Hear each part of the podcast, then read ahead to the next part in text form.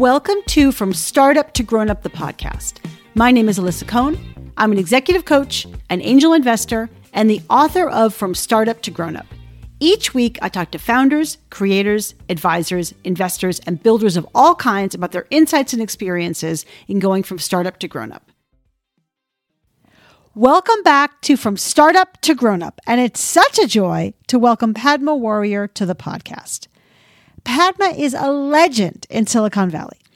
She was the CTO of both Motorola and Cisco, and then the CEO of NIO, an electric car company. She's also served on many public company boards, including currently Microsoft and Spotify.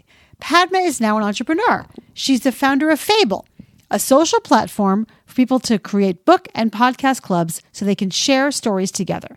You can check them out at fable.co. So Padma had a reverse journey, like from grown up to startup, and now she's growing up inside of her startup all over again. She's such a mature and wise leader. So it was fantastic to hear all of her insights. We talk about what she had to learn and unlearn when she went from being inside of a large company to being a founder, and in particular, letting go of what she calls acquired helplessness. We talk about how she personally handles hiring as a founder and specifically how hands on she is, particularly since she's coming from places with such iconic brands and now has a new startup which is still building its brand. And she gives some fantastic advice about how to get your initial hires on board. We also talk about the specific rituals Padma invented in her company to build culture why she bans talk about work inside of her fika ritual, and what it actually means to bring your whole self to work. It's not exactly what you think.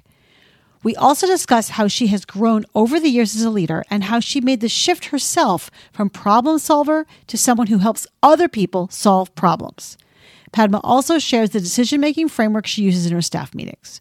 This is an incredible conversation with a wise and mature leader, and you're going to love hearing all her insights and practical advice. So please enjoy this fantastic conversation with Padma Warrior of Fable. Padma, welcome to the show. I am so happy to have you here today. Thank you, Alisa, for having me on your show. I'm so excited to dive in. You know, you are a first time founder, but you're an incredibly accomplished leader. You led large teams at Motorola and Cisco as, as the CTO of both companies. You were actually an entrepreneur and then you left to be the CEO of NIO, which was a Chinese based electric car startup, which went public in 2018, a very successful IPO. And now you're a founder yourself. So I'm so curious was this part of your master plan? yeah, I guess I kind of have the reverse journey to most people. I um, sort of grew my career in the corporate world and then decided to jump into the startup world. I, I think maybe, I don't think, no, definitely not a master plan. I don't know if I ever have a had a master plan for my career. I think I'm a big believer when opportunities show up, you should go after them and, and embrace those opportunities. And that's sort of been my philosophy for my career growth in the corporate world. But the reason I think I was attracted to the startup world and and and become an entrepreneur myself was I was always interested, as you call you know the word entrepreneur. I was always interested in creating new things, even inside of large companies. Um, but the last three years of my career at Cisco, I was chief technology officer as well as the chief strategy officer. So in my role as the chief strategy officer, I was investing on behalf of Cisco. I, so I would meet a lot of entrepreneurs and founders uh, with the intent of investing in their companies and, and many times actually acquiring those companies. I was doing all of the acquisitions on behalf of Cisco. I think that's probably what created this itch for me to go do something on my own. Uh, just meeting a bunch of founders, uh, people who are very successfully scaling their companies. I think it's sort of like when you're a small company, you want to grow up to be a large company. When you're a large company, you're jealous of smaller companies and their agility, right? And so I started to spend so much time with founders of companies that I wanted to be one myself. I just felt like it must be so satisfying to look at a need in the market and try to create a solution to fill that need. Yeah, that makes total sense. And as you just said, you know, small companies want to be big companies and maybe vice versa. And my podcast is really about this from startup to grown up is about the journey from founder to leader. And in this case, we're talking about really the journey from leader to founder in so many ways. And I'm just curious as a starting point, are there things that you had to learn or unlearn? How, how long, first of all, has Fable been around? And just curious what you've had to learn or unlearn.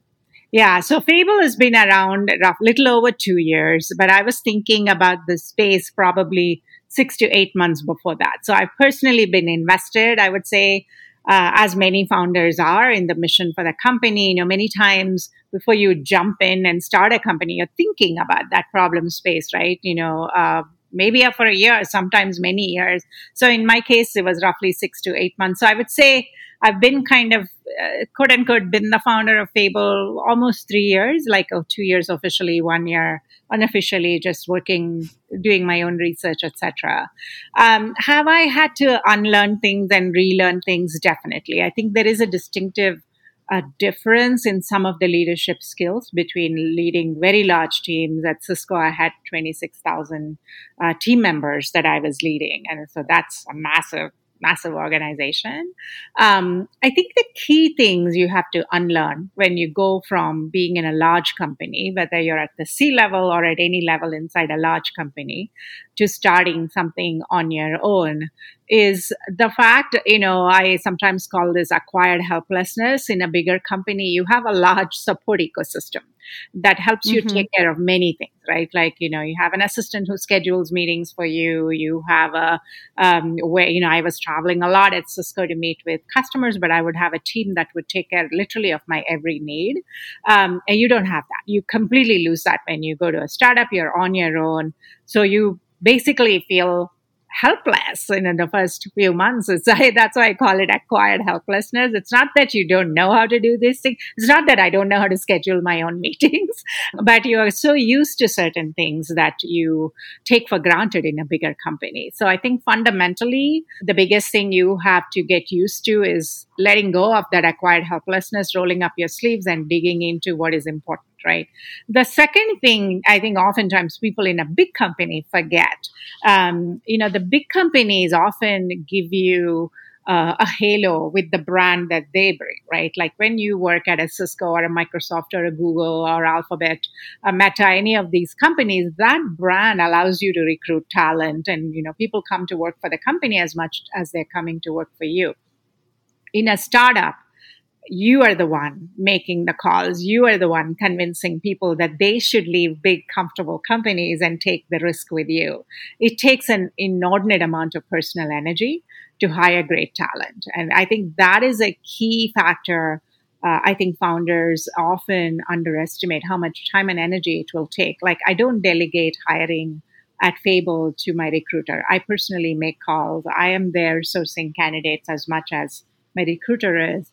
I take the first call. I convince people uh, because people are coming because they believe in you as the founder, right? You know, they believe in you. There is no brand security around that. Um, I think two of those are the biggest, I would say, for me, aha moments. It's sort of like realizing, hey, if I want to build a team, I need to own this and I need to build a team because people are going to come because I'm convincing them in the mission of the company.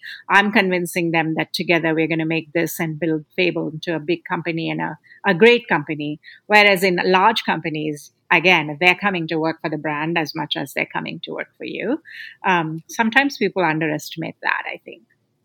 Yeah, I think you're absolutely right. And, and I, I hear your point. I mean, you know, for a big company, they come to work for the brand in many ways.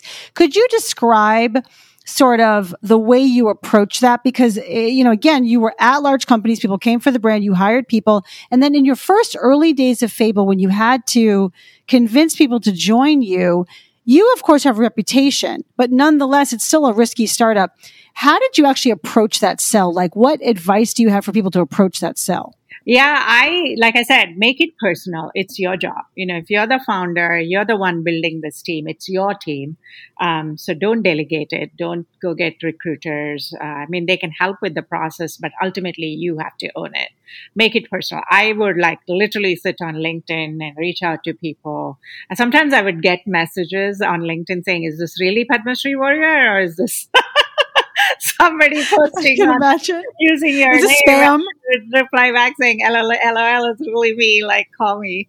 Um, so yeah, I would actually make it my business and a priority um, you know, obviously I started Fable right around COVID, so I wasn't meeting people in person, but I would recommend as much po- as possible have that initial first contact. I know I was doing it virtually on Zoom and other platforms like that. Um, and, you know, I think you have to t- connect with that person. Like, why should they leave the comfort of a great job in a big company and come take a risk with you, right? So articulating what, what made you do that, I would tell people what made me leave a big company company. I could have been CEO for any large company. Why did I do this? Um, because I believe in the mission. I believe this is a problem that really needs to be solved. Being very straight with people and letting them know, look, there is risk. Of course, there's risk. I can't afford to pay you as much as a bigger company will pay you. But, you know, together we can make this a large company. And perhaps at the end of the rainbow, there's a big uh, pot of gold, right? And so it is sort of like that mission is very important to articulate what the mission of the company is uh, being really honest and upfront and, and pointing out the risks as much uh, as possible so that people can do use their own judgment and weigh the risk and constantly staying in connection right like if someone says no i'm not ready to leave right now I always reach out after three months and saying, Hey, how are things going? You know, in some cases, I've hired people a year later, you know, because they weren't ready a year ago, but never big, just be, especially if they're great talent you want on your team, don't say no as a no and shut the door. I think I always maintain a relationship and say, because you never know. Sometimes, no, I mean, why did I leave a big company to go to a startup, right? You know, sometimes in big companies, things become very mechanical and people are looking for that change and a fresh start. That's the opportunity. That's the time you should be there for them. The other tip totally. I would give is when someone says, No, I'm not ready to leave company XYZ, I always say, That's great, but do you have recommendations? Do you know somebody in your network that would fit a profile like yours that you could introduce me to? You won't believe how many like word of mouth referrals I have gotten where I ended up work, uh, hiring those people. Uh, because like I think sometimes when people say no to you, they feel obligated to help almost. they feel guilty. And so I usually take them up on that and say, Hey, like, do you have others you think you know that they would be ready? And, you know, even if they can't come full time, will they be able to come as an advisor in, initially? So there's various techniques that I use to build a team. But yeah, I can yeah. honestly say now we're about 29 people. I have literally interviewed uh, or met all of them and been part of the process, if not initiated the process myself. Right. Wow. I love what you said, especially like don't underestimate the value of keeping in touch. People say no. And then, hey, guys, everybody, life changes. Right. And so that no now might be yes in six months or even in a year or however many years later. And I think that people underestimate how important it is to just be in touch and practices to be in touch. I'm curious, what are your practices to stay in touch with folks, which aren't like, are you ready now? Are you ready now? Are you ready now? like more, more organic. Yeah. Look, I think all human beings want to be helped um, uh, right? We all need help in some ways. So rather than say, are you ready now? Can you come help me? I always reach out and say, how are things going? Do you want to just meet for coffee? How can I help you? Uh, do you want a sounding board? Um, you know, somebody who's neutral to talk to you. Sometimes, you know, it don't, doesn't work out. The other powerful thing about staying in touch, maybe they won't come to work for you. That's okay, but they're part of your network now, right? Like as a founder, you have to continuously build your network and you know continuously keep people uh, keep people sort of like in your ecosystem and stay in their ecosystem, right? Like sometimes I'll say, you know, a lot of people ask me for advice on boards. And so even if they're not ready to make a career change, I'll reach out and say, how can I help you make, you know, make decisions in your life? So don't always reach out to people selfishly, I would say. Reach out to people and offer your time uh, that you can help them. And, you know, in over time that comes back. Like they'll pay back right? It'll pay back for you. Yep. Totally true. Textbook. I love it. Now before we get too much further i want to also just talk about what fable actually is and so and what your founding insight was for fable. So can you talk about what fable does and and why this seems like the right thing right now Yeah, so Fable at you know at its at its core is a social platform for stories. So b- bringing content and and sto- uh, and social together, right? Like so, we started with books and book clubs. Uh, so it's a digital platform for people to to create a book club, join a book club. Uh, we are now expanding to pod clubs, so you could listen to this podcast and and have a pod club on Fable. Um, you know, I love it startup to grown grown up pod club and you would listen to each episode and discuss that. So we just launched that. So the idea is like any form of story content that you consume uh, we are a platform for communities to discuss that content. And so we focus on interest graph based on you know what you're listening to. This kind of podcast here's another one that may be of interest to you. Uh, padma mentioned this book in this podcast. Here's a book that you may want to read with others who are reading that. So that's sort of like what we focus on. But the main reason I started uh, Fable, my motivation in starting Fable two, three years ago, whenever I started to look into how can we apply technology to help people with our mental wellness. You know, if you kind of think about it, uh, mental wellness is on the decline globally. So not not we don't focus on mental illness, and wellness doesn't mean just the absence of illness, right? So mental wellness is things like anxiety, stress, depression, loneliness, feeling a lack of self worth. All these things are trending in the wrong direction uh, literally across every age demographic, income demographic, regional, globally, you know, every region in the world. It's all started happening before COVID, and COVID unfortunately just added to the problem. Um, so, so I was trying to think about, you know, hey, what is the equivalent of walk 10,000 steps a day for mental wellness? If you remember, the physical fitness movement essentially started a decade ago or more with walk 10,000 steps a day. Simple metric, we could tra- keep track of it you know, an alarm went off if I did not walk 10,000 steps and I would go out and exercise. Um, you know, today many of us have made something about physical fitness into our daily routine. What is that simple equivalent of that for mental wellness? And as I was researching that, a lot of research is now surfacing where people talk about if you read 30 minutes a day, it's really beneficial for our mental health. Read or, or listen to a story or even watch a, watch a story, right? Like if you if you're consuming a story, so to speak, because a brain then puts us inside that story.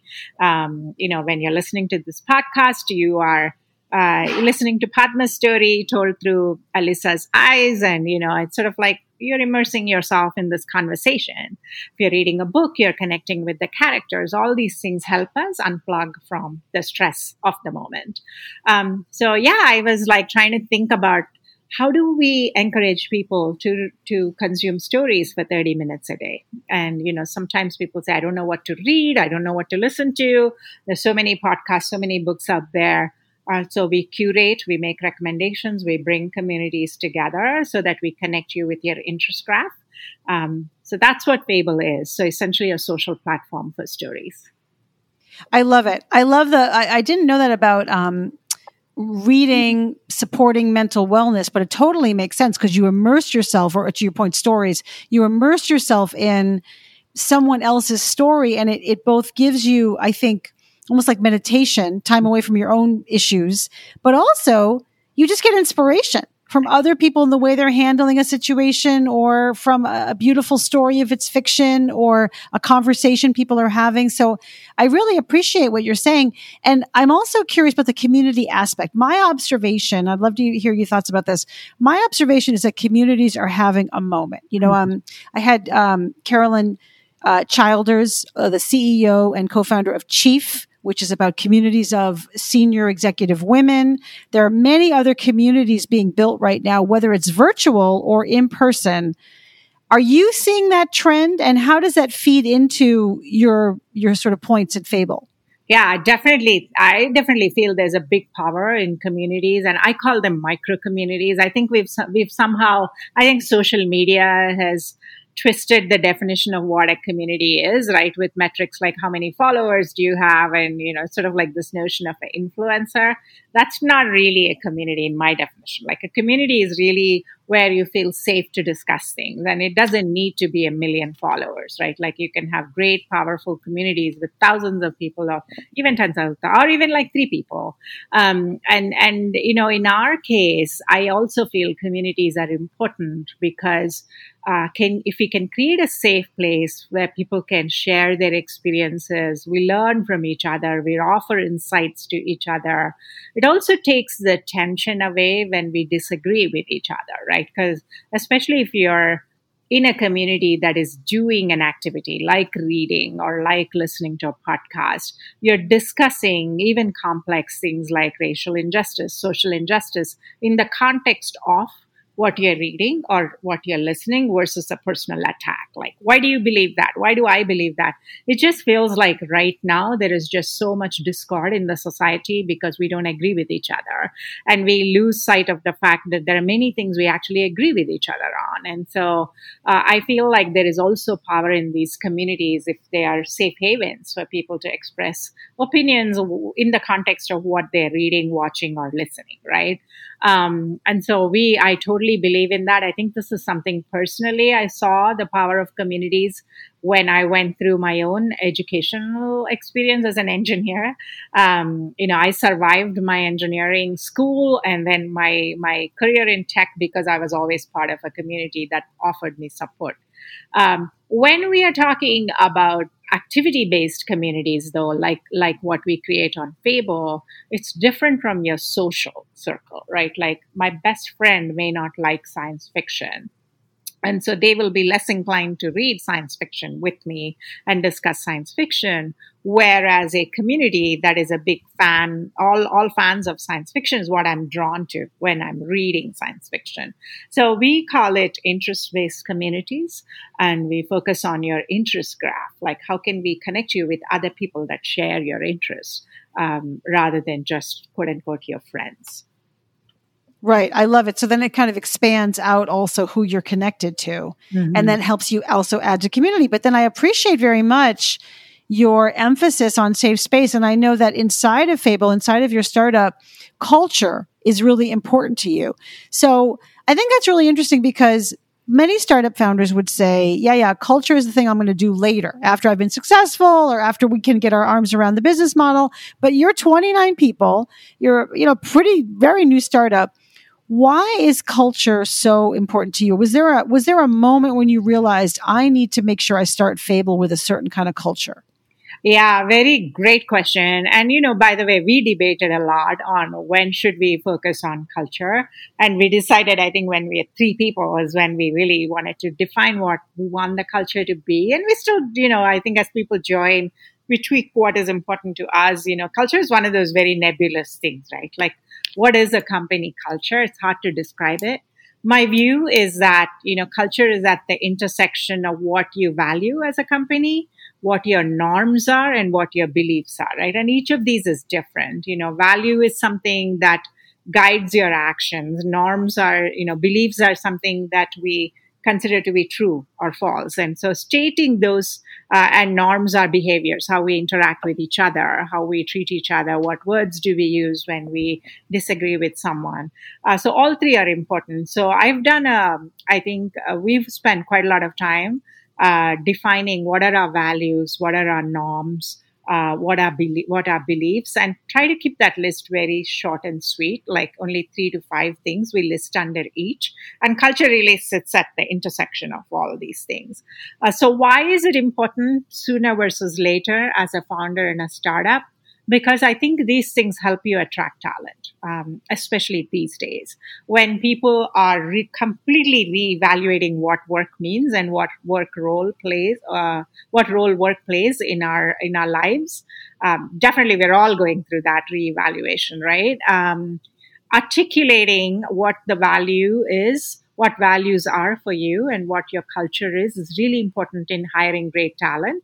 And also knowing that they're a match going to be a match for you or not right? Like uh, simple things like for us we are a remote distributed team because we started in COVID, I don't ever envisioning having a physical office. We are completely flexible, which means we have to trust people that they're going to do the work that we expect them to do at a time that works for them. No one's watching, right? Like no one's watching you. There is no checking in, checking out. Like people are literally working whenever it's convenient for them. Um, and at the same time, you know, one of our values is trust us to trust you. Um, and so that is something we write and we, we expect people who join Fable to be self-driven, you know, self-motivated. Uh, so those are, I think culture will then influence who you hire and how you hire, what lens they look at you. Uh, I often encourage people to do as much diligence on a company's culture because one of the mistakes, whether it's a large company or small company, when you're deciding on whether I want to take this job offer or join this company, spend we all of us spend an inordinate amount of time negotiating salary, compensation, looking at benefits. Companies do reference checks on you, uh, but are you doing reference checks on the company? are you checking uh, and you know looking at who's on their management team? Who are their investors? Who's on their board? What do they say their culture is? Do they live that culture? So i think for me for all these reasons culture should be something founders should define and embrace and live very early on whatever it is that you value um, and by the way i think follow up to that culture is what are some rituals you do in the company that bring that culture to life, right? Like you have to have things that are ritualistic uh, that you do every week or every month where people actually can see that that culture is lived through that ritual. Yes. Oh my gosh. Everything you just said, I want to double click on so many of these things. I first want to double click on what you said about kind of values and then living your values. So, like, trust us to trust you. I guess I'm curious, what's an example of how specifically you would test for that? And then how does that play out day in and day out at Fable? Yeah. Uh, so trust us to trust you. Like I said, we are a distributed team. We don't really have specific work hours. Like we don't say everyone has to be online at 8 a.m. Pacific or whatever because we people work in different time zones you know so we never have boundaries on when people have to be um, online or working uh, we are very flexible Of, and with the other thing we do is our calendars are visible to everyone everyone's calendar is visible to everyone else and we encourage to people to put personal errands they have to do or things they have to do on their calendar so, our, for example, uh, you know, our head of product puts pick up kids um, on his calendar. He has small children and he needs to go pick them up from, you know, from their care situation. That's totally fine. We don't, you know, pass judgment on that. Um, but we know that they're back working whenever they can be. And so my calendar is completely visible. I put things like I have a Pilates class from you know five to six so i block that time and so people can see that and so this is one way we say trust us to trust you um, and we trust you right? Like we trust you to get the work done. We trust we also don't track people's vacation. We just pay people uh, and again that also is another example of trusting people to take whatever time they need to take off but then get their work done. Uh, so far we've never had an issue. People are i mean i i feel very very confident that in our culture is very positive. People are very invested in the success of the company. And actually, you will be surprised. The more you trust people, the more they raise up themselves up. Like people, as human beings, we always, our expectations of ourselves are a lot higher than anybody else's expectations of us, especially when it comes to our work, right? Um, no one wakes up in the morning wanting to do a bad job. And so I think that's, these are things that we, are examples of how we live our value of trust us to trust you. I love that. How do you test for that in the interview? How do you know this person is going to be a trust us to trust you kind of person? Oh, this is such a great question. I always tell people when I interview them, I'm not hiring you for your experience, I'm hiring you for your expertise. Um, there's a big difference. Uh, it sounds subtle, but there's a big difference in the two. You know, when you're hiring when you focus on people's experience, you're looking at that resume and so which company, how long they were there. Many, and the reason I say I focus on expertise uh, and growth mindset, those are the two things I focus on. You know, expertise means there is a core skill that is transferable, and you will bring that core expertise to whichever job you take and whichever company you go to typically, especially larger companies, and I learned this for myself too, the skill set uh, you accumulate to be a success in a large company oftentimes is not transferable to another large company because you figured out how to how to play the system how to work in that system of a big company and that may or may not work in another big company and you have to completely relearn that as definitely may not work in a startup.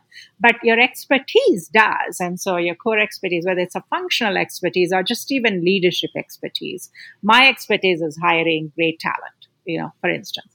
And i can bring that whether i'm at cisco or at NIO or wherever i am right? Like i really i feel that's my super strength uh, so I ask people, what's your expertise when I'm talking to them?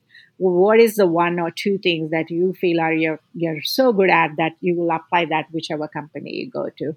The other thing I ask people is, are you self-sufficient? Are you one of those people that needs constant positive reinforcement or constant feedback? Because we're we're all distributed, you know, you're expected to like figure things out and be resourceful so I, I asked them to give me examples of how did you solve a problem where where you were resourceful about something and you figured out this door closed, so I'm going to go try that door. Because in a startup, one of the other things founders have to often get used to is hearing a lot of no's, right? Like we, get a lot of no's from customers, from investors, from people we are trying to recruit, and you just have to build up a thick skin for that and you have to be resourceful. So I often ask people like this growth mindset of I'm curious, I want to learn. And I usually don't hire people that just want to do one thing. Like I, you know, people I hire typically are like, yeah, I'm okay doing this. I'm okay doing that um, you know, the person who leads our talent and recruiting is also helping with our marketing efforts. So it's sort of like, you know, can we stretch you in different ways and throw things at you? Those are the kinds of things I look for when I hire people. Yeah. And you sounds like you really, really value people to your point about growth mindset, but also who want to be involved in a bunch of different things. Is that going to change? Again, you've had experience at, you know, Cisco, Motorola, large companies. And honestly, inside of those companies, you said you had 26,000 reports or something, you don't want everyone doing everything. That's actually a problem, right? So when do you think that's going to shift for you? Yeah, I mean that's a great question. I often say I think the the tipping point is around a thousand employees when you get to that stage uh, and the reason I, I pick that number is like I, I'm a big believer the first hundred people hire the next thousand people, right? Like the first hundred people matter a lot in the company. And, you know, you want these people to be really invested, fit with your culture, big doers, thinkers, resourceful, because they're going to hire 10 people each, let's say. And, you know, so they, if you have, if your first hundred if in your first 100 uh, hires you've had 20% failure rate, then it'll propagate. And so you have to be really careful. Um, but when you get to about a thousand people, then you're getting to a scale where you need a lot more process and structure. You'll have chaos if everyone's doing everything and you need to define uh, swim lanes and you need to make sure you people are going deep uh, rather than broad, right? And so, uh, uh, yeah, my rule of thumb is about a thousand people. Good. I love that you have an answer to that. Yeah, to That's very good. I don't know yeah. black and white answer, but there is. I do feel at certain point you have to figure out, like, okay, how do we now know to put more structure, more process? Right, absolutely. So you also talked about rituals, and I know that you have this ritual I want to dive, dive into. It's called fika. Can you tell us first of all what fika is and why you think it's so powerful?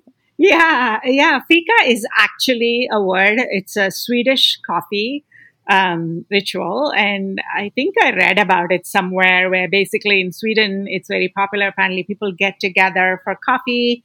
Uh, they bring pastries and other things, and they just meet and talk about things. And so I read about it and I offered it as a way for us in the early days when we were all in lockdown and no one was going anywhere that was when we were hiring people and you know we were maybe about 10 people at that table at that time.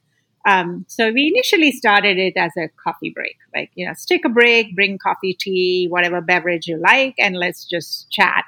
Um, and it was on zoom and we would get together and talk about things. And in your first two weeks it was it was weekly. And you know we picked a time pick a time that works for most time zones. Um, but then I noticed the attendance started to drop off because people didn't want one more Zoom meeting or Microsoft Teams meeting to be on, right? Like they were like, we, we're maxed out already. So we said, okay, we have a book club, you know, in Fable. We use book clubs and reading as a break time. And we were reading books together and talking there. But we also wanted to complement that with something else because for engineers who were working on the thing, book club was also felt like work and they wanted something different. So we went to a, we kind of t- took the word fika and morphed it. And, you know, what we do today is each person in the company, we do it every week uh, every person in the company gets a turn to host it. And we're still a small company, we're about 29 people.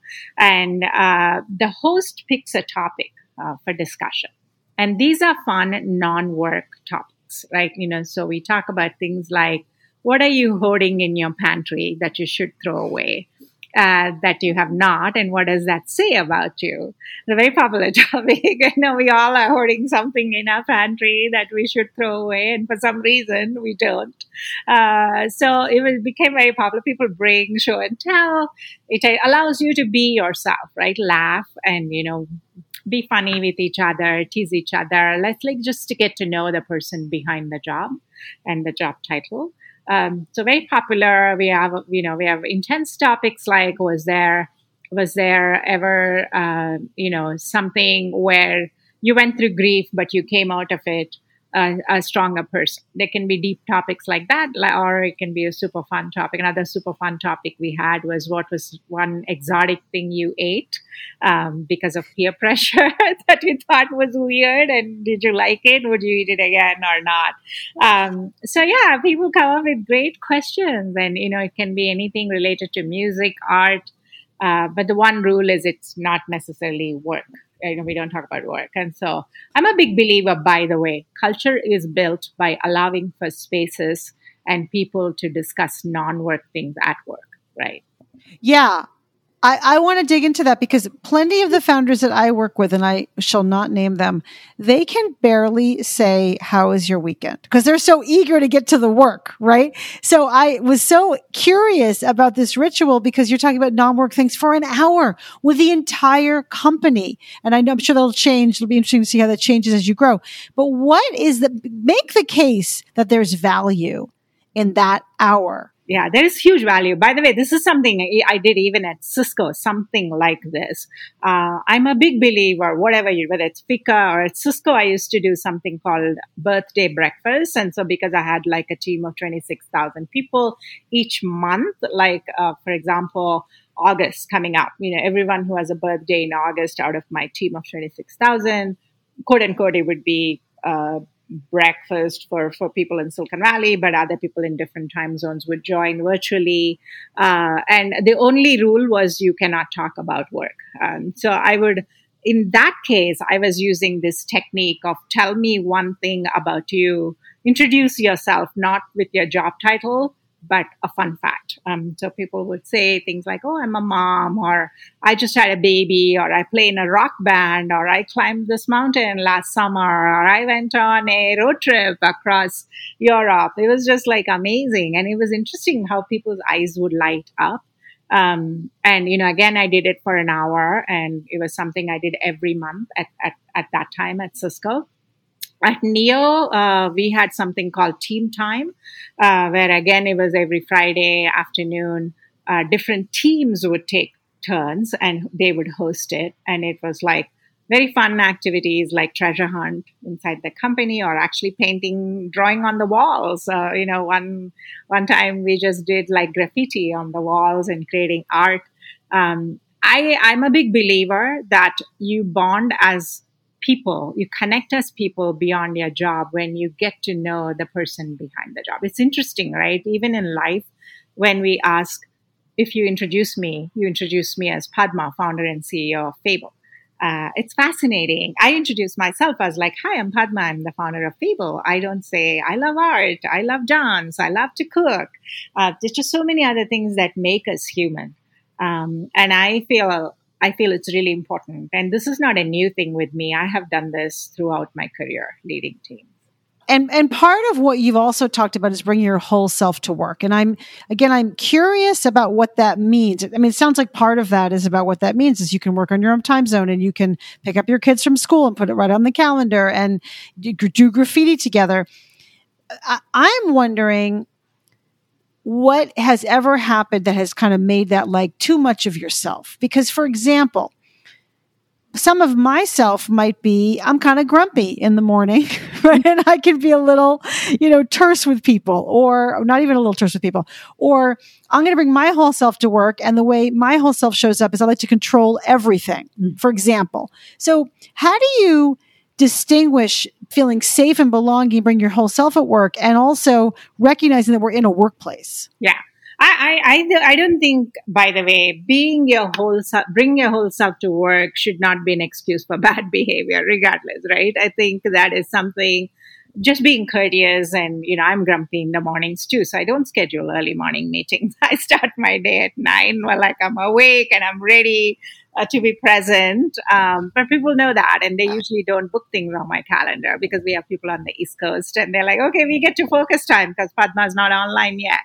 Um, but I work late in the evening. And so I think those are things that, in fact, helps people. If you know your true self, you know, people know that she's grumpy in the morning. So that's great. We won't, you know, we won't work with her in that time slot.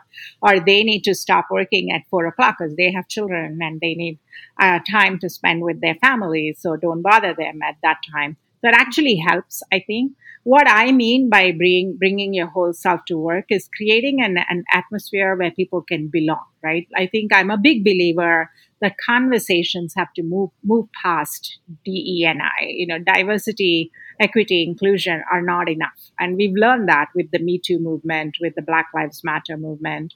Um, if you don't create an environment where people feel like they truly belong, meaning they can be who they are, uh, just including them, it doesn't help. You know, you may have a seat at the table, but I'm expected to be somebody different. Um, you know, I may be brown, but you, just because you've given me a seat at the table, you're still expecting me to be a white person. That's not helping me belong, right? I think you have to welcome me for everything I bring. Um, you know, I think that's what I mean by being authentic and bringing your whole self. I think this is something I realized early part of my career. You know, when I started my career, I'm from India originally. I grew up in India. After graduate school, I started my career in the semiconductor industry, where there were very, very few women. I was actually told how I should dress to come to work. Like, you know, just wear grays and, and blacks, don't wear color. I grew up in a culture that was full of color. And to me, that just felt like I had to be a different person when I went to work. Put me on guard right away. And, you know, I think that is, in that case, you're starting your work in a defensive posture to begin with. Um, I, you know, for me, bringing your whole self to work is remove those artificial things. Doesn't matter. How does it matter if you wear pink are brown when you come to work and not black or white. Um, these are some arbitrary rules that get set sometimes that we don't need to. Yeah. Have.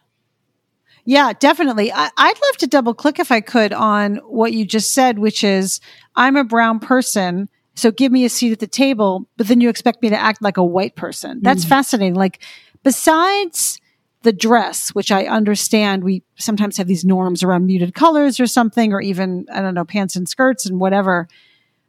Is there more you could say about what it means to be a brown person expected to act like a white person at the table? Yeah, I think, you know, the words we use, the tone we use, the, the posture we take, all these things, right, like are are different culturally for people. If you're brown or black or a Hispanic person, you may use different words, and I think we are trained sometimes to. I was trained, for I'll use personalize this, right? Like when I was growing in my career, I was trained to like speak louder. You know, you're a small person, stand up and make yourself big when you're saying things. I was like, why? you know, I think I should I'm small and I'm brown and I have something important to say and people should not expect me to to behave in a different way just to be listened to. Um, I think those are all things that that I feel sometimes they're unspoken rules inside companies that we need to break away if we truly want to create a culture of belonging. Yeah, so powerful. And I think, you know, now more than ever, belonging is just literally a competitive advantage. Like literally you need to feel like you belong in an environment because that's going to make you want to stay there. Mm-hmm. And, you know, at a time where the war for talent is real, I think that's, that's like super important. Mm-hmm. Yeah. You, you also have talked about, I want to talk about the transition into leadership. You've said that the biggest transition in, in, for leaders is going from problem solving to helping people solve problems, right? Which I love that. And I'm curious, was there a moment that you made that shift? Because you, like everybody, started in your career solving problems, right? That's what we do as individual contributors. Was that always natural for you, or did you have to make a leadership shift, a mindset shift to turn into the somebody who helps people solve problems? No, I definitely had to make a mindset shift for sure. Uh, and it was a hard mindset shift. Uh, I think this is maybe especially harder for technical leaders and engineers. I'm an engineer, and engineering is all about logically solving problems, right? That's what you get trained to do. And so when I first became a manager, and you know, another interesting thing that happens is you get promoted because you're a great engineer. Uh, you become a manager because you're a great engineer or a you're a great individual contributor, therefore you are now a manager and you have no clue what managing and leading people means, which is what happened to me when I first got promoted. I really didn't know what leading people really was. I just thought it was it was because it just meant I had to be a better engineer and like I had to go fix everybody's problems and solve all their problems. And soon I realized, you know, I was a project leader, I think at the time, uh, leading about you know 10 engineers or so in my first leadership role. And i was very young in my career. I became a people leader after two years after working. So i was like 20 something. I had no clue. I was out of college worked for two years and became a project leader with 10 engineers in my project. And i was like trying to do everybody's job for them. Uh, you quickly realize people stop thinking when you do that because they think oh padma's going to tell us what to do and do it anyway. Why bother uh, and and you soon get burnt out and obviously you don't know all the answers. You know they know things better than you. That's why they're on your team. Uh, and so yeah i learned it the hard way. I just like suddenly realized people would not be present. They would show up to meetings and be doing other things. They were not like contributing. And i was like what's happening? I'm a terrible leader. I'm not like inspiring them. I suddenly realized like maybe I'm not asking them for their ideas. and I'm not asking them to like say, here's the problem. I don't know how what the best way to solve it is. Could we could we hear some ideas from you? And then letting them go do that. Um, that's the first thing I learned. And then as I progressed in my career, I learned also the other thing that's important. Tip number two is giving credit away, right? Like let people take credit, even if it's your idea. Sometimes people get hung up, uh, especially when they're younger in their career track or you're a founder for the first time. You like get hung up like, hey, this was my idea, and like so and so. Why are you taking credit for it? Doesn't matter. I think if you actually make it their idea, they'll run with it, right? Like they'll go make jump through hoops to make that work. So I think those are the two things I learned very early in my career, which um, helped me transition from being a great individual contributor to hopefully being a better leader. And I'm still yeah, learning. I'm sure. I hear you. Did you learn that yourself? You had like this, you sort of woke up one and said one day and said, I know, I'm not asking them for their point of view or something. Or did someone helpfully give you advice or was there a difficult feedback conversation you had with a, with an interested and supportive manager? No, I think I learned it myself. I kind of figured out because I noticed people, I mean, like I said, I learned it the hard way. People were checking out. Like I would have staff meetings, project reviews, and people would show up but not be really engaged. Uh, you know, I would ask a question and they would be like, oh, I don't know. I didn't, I didn't own that. So I'm not sure. And so I realized like, no one really cares about this project except me. And and I went home like, and you know, I think I was literally in tears. I was like, what's going on? They hate me. And they, of course, they didn't hate me. They loved me as a person, but they were like, okay, well, you're going to tell us what to do anyway. Why, why should we? You know, in fact, they thought they would get punished if they came up with ideas, right? Like, so it was sort of like a defensive mechanism. I think now, in retrospect, um, I was just trying to think, how would I react if my boss like just told me, like literally gave me a checklist of do, do, do, do, do. Um, you know, I would think like to put forth an idea would be a bad thing. Uh, so I actually completely switched. To this day, I tell people I never mandate anything. I don't dictate things. I do make decisions, but I'm very much a, I'm not a hub and spoke leader. I'm very much a collaborative leader. Um, that I, you know, state what the problems are, I make sure everyone's involved, everyone gets a say, and then I decide. You know, I think people often confuse decisiveness with dictating things. You can be decisive and still be very collaborative. And is that just about bringing everyone into the problem and also letting them know we're not voting on this, but I do want to hear your point of view? Is that yeah. a version of how you do that? Exactly. So, for example, the way I run my staff meetings at, at Fable, uh, now I create an agenda. It's an open doc that's open to all of my staff. They can add agenda items, they can take things off, um, and everyone gets to talk about like so if it's a editorial issue uh, the head of product gets to weigh in, uh, our C- my CTO gets to weigh in, or even if it's an engineering problem, editorial has input on that. You know, so everyone gets to input things. And the way I structure so that it's not chaos again, um, my staff meetings, I divide the staff meeting into um, inform, brainstorm, and decide. And so inform is like, hey, I'm just letting you know this is happening. I don't need you to do anything. I don't need you to vote on anything. Brainstorm or discuss, as we call it, is we're discussing this. I'm looking for ideas. So it's sort of we're not deciding, but like everyone is. So it's open open house. Everyone can jump in. Uh, and then decide is like we've got all the data we need now we need to make a decision. And so we make so that way it's also clear to people when to jump in and offer in and once we decide something done. We're decided and now we need to go execute. I love the framework. I especially love that because I think sometimes founders don't realize this is your meeting and you get to decide how you want to structure and they feel pressure from like business books or whatever to be collaborative and just like circle around a question or a different business book or different TV show which is like I'm just telling you what to do. And so they don't always know that actually it's it's all three hats at various different times. That's right. And you need to be clear to people this topic is open for brainstorm and discussion this topic is not. We are deciding today because we need to decide. And maybe we don't have 100% of the answers, but we're deciding. And if we get new information, we can change that. But this is the decision today. And we document those decisions too. Because sometimes what happens, big or small companies, you go back and rehash and rehash, right? Like, like, hey guys, we decided this last week. Let's just move on. Um, so yeah, I think it allows you as the leader to say, that's a call we made and we are all now behind that, making it work.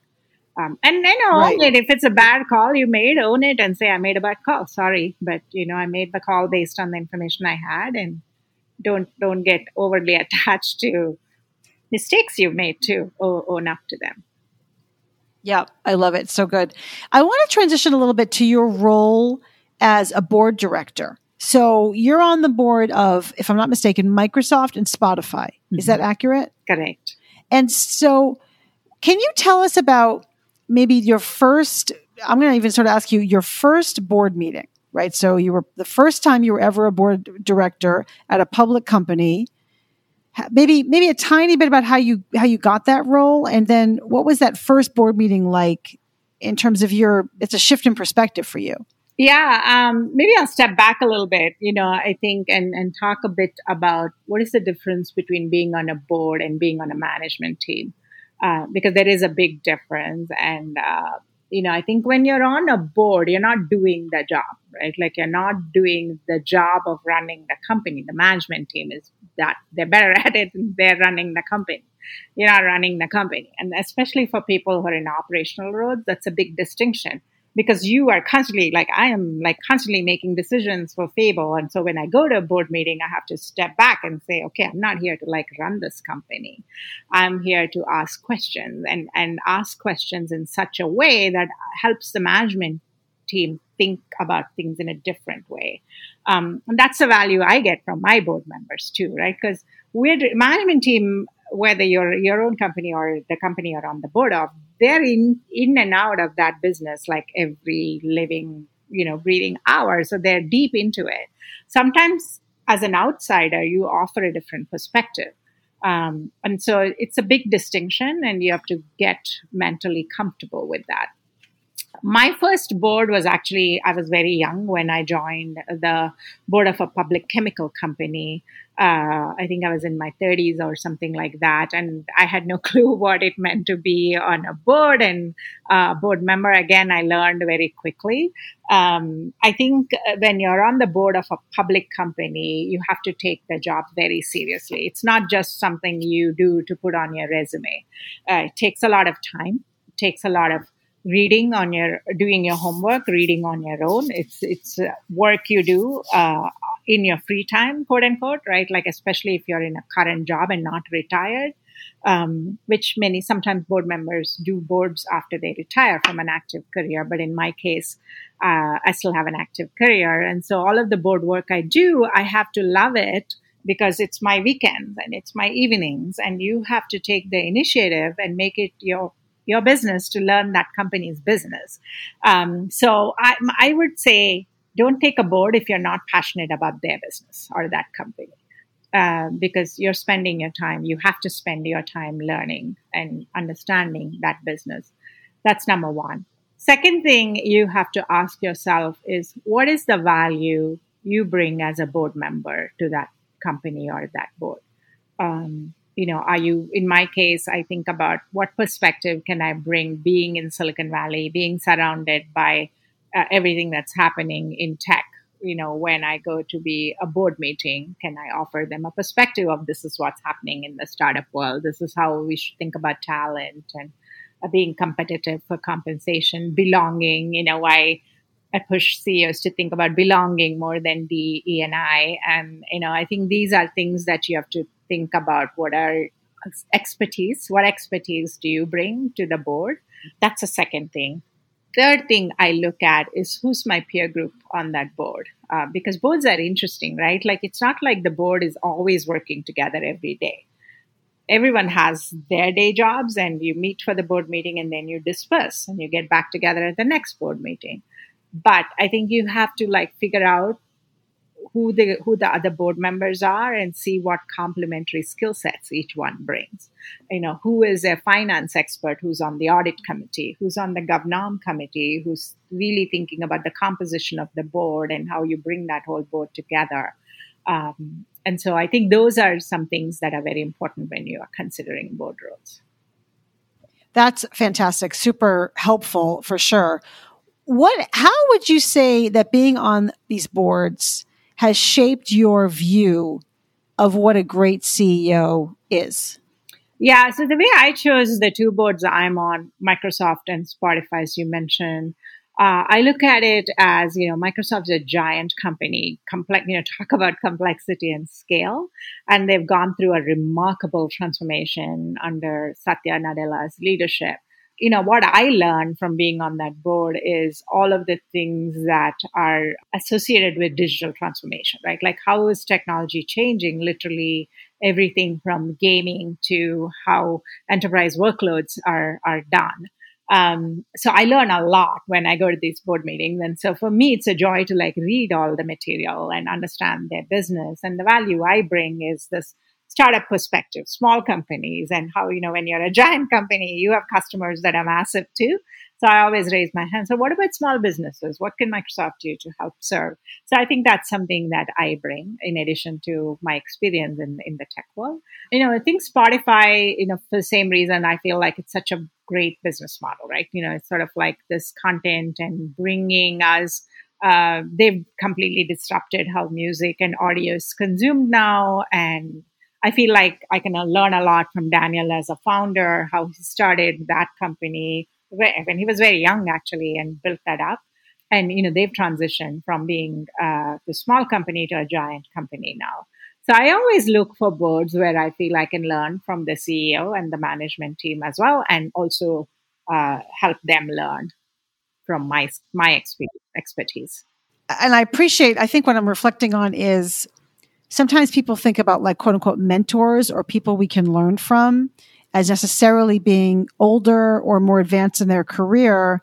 But you have a mutual, I mean, it's not exactly mentor because you're on the board, but nonetheless, it is kind of obviously informal mentoring. You have a mutual mentoring relationship with Daniel and he's younger than you and you've had different experiences. So I, I just appreciate always that we can learn from people all around us. Absolutely. I mean, I actually, that's why I, I think people sometimes overuse the word mentor and have a very one uh, one dimensional definition of what that is. We think it's somebody higher up, somebody who's kind of uh, uh, older than you or wiser. You know, sometimes that's true, but not always. Actually, I found throughout my career, I learn a lot from people who work for me as well. You know, I think even now I learn a lot from people that are on my team that are experts at like figuring out, like, and a lot, learn a lot from our editor.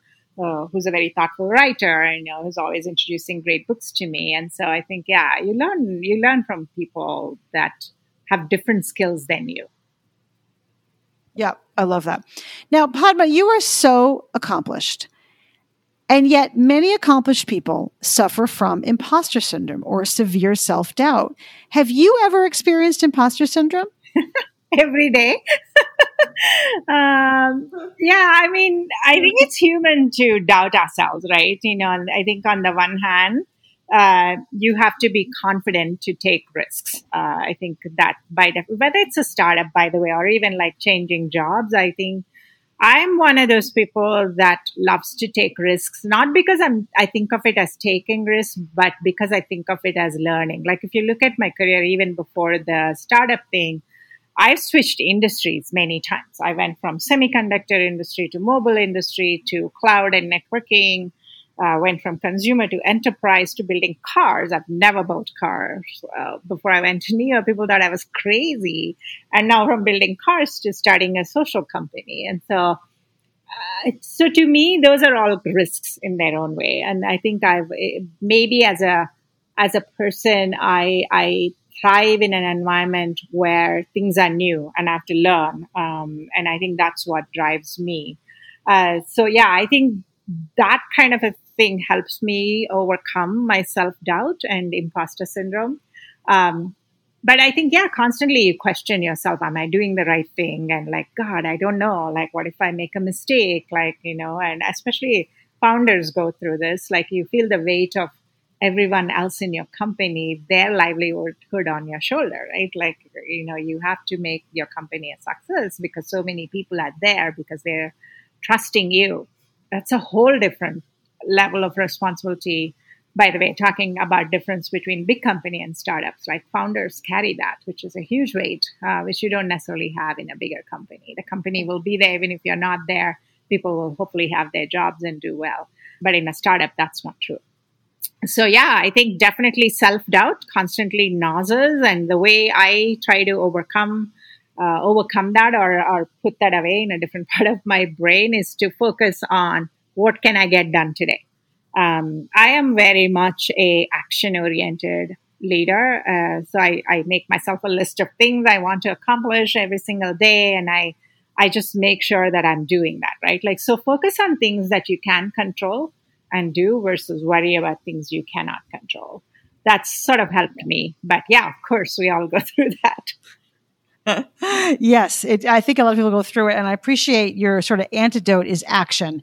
And also, when you're able to kind of focus on the thing you can do, and then you can do it correctly, successfully, you can get it behind you, you get the sort of confidence from that yeah. little win, so, so called. Yeah, exactly. Celebrate the little wins. You know, uh, share that with others, right? Because sometimes you get confidence when you see other people are more confident in you I get more confidence when my team says like, okay, yeah, Padma, that was a great decision. I was like, okay, great, awesome, right? Like, so celebrate that as well with your team. Yes. Oh my God, I love that because I think many times employees don't realize how important it is to give the CEO and how much the CEO gets or the founder gets from, you know, the, the kudos and, and the compliments. So I, the celebration. So I appreciate that. What do you wish you had known earlier on your journey?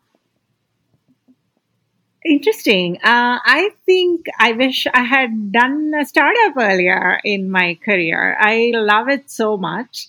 Uh, you know, maybe it was sort of like I was doing well in my corporate career and I just felt like no need to change that. Um, and now I, when I talk about it, I talk to people about make a career change when you're doing really well. Um, because that's the best time to make a career change. Because, right, like if you're doing really well in your career, everyone wants you They're going to pay you more money and you're in demand. Make a switch then. I wish I had done that uh, earlier in my career. I think I always felt like this complacency. Oh, I'm doing great. Everything's working out. Why should I? I mean, I changed industries a lot. So it's not like I was in the same job. I actually, I think I'm unusual in that way. I've literally touched every industry, maybe. Um, but uh, yeah, I would, I would have done a startup sooner in my career. Yep, great. I love it. And last question What advice do you have for founders as they embark on their journeys to grow into leaders? I would say the biggest thing I advise them is be aware of what is working and what is not working in your product. Like, you know, I think sometimes we get blindsided and sometimes we drink our own Kool Aid too much, so to speak. Like, so one of the things I do as a founder is I constantly ask people, what have I not thought about? Where am I getting blindsided? And by the way, I do get things that people say, oh, you are not doing this. And I was like, oh, yeah, that's right. I'm not doing that. I should do that. Uh, usually it's with product, right? Like, you know, you, you're building a product as a founder, you can only do so much, you know, because you're resource constrained. You can't do everything. So you make decisions on prioritizing what you think are right uh, but then you may be missing something. And so I think that is something I would constantly test and, and let go of the things that are not working. Sometimes we stay attached to things that are not working. Like you think like, oh, maybe I should try that. Maybe I should try this. You're better off like saying, stop it and let, you know, do some, do things where you're getting traction. Padma, thank you so much. What a fantastic conversation. Everyone's going to learn so much. And I just truly appreciate you spending your time with us today. Thank you, Alisa. Hope to have a pod club on Fable with, with uh, Startup to Grown Up very soon. I love it. Thank you so much. Thanks for listening to From Startup to Grown Up. If you like what you heard, give it a review on Apple Podcasts so other people can find it. And if you know of a founder or someone else who is meant to be on this podcast, drop me a line through my website, alisacohn.com.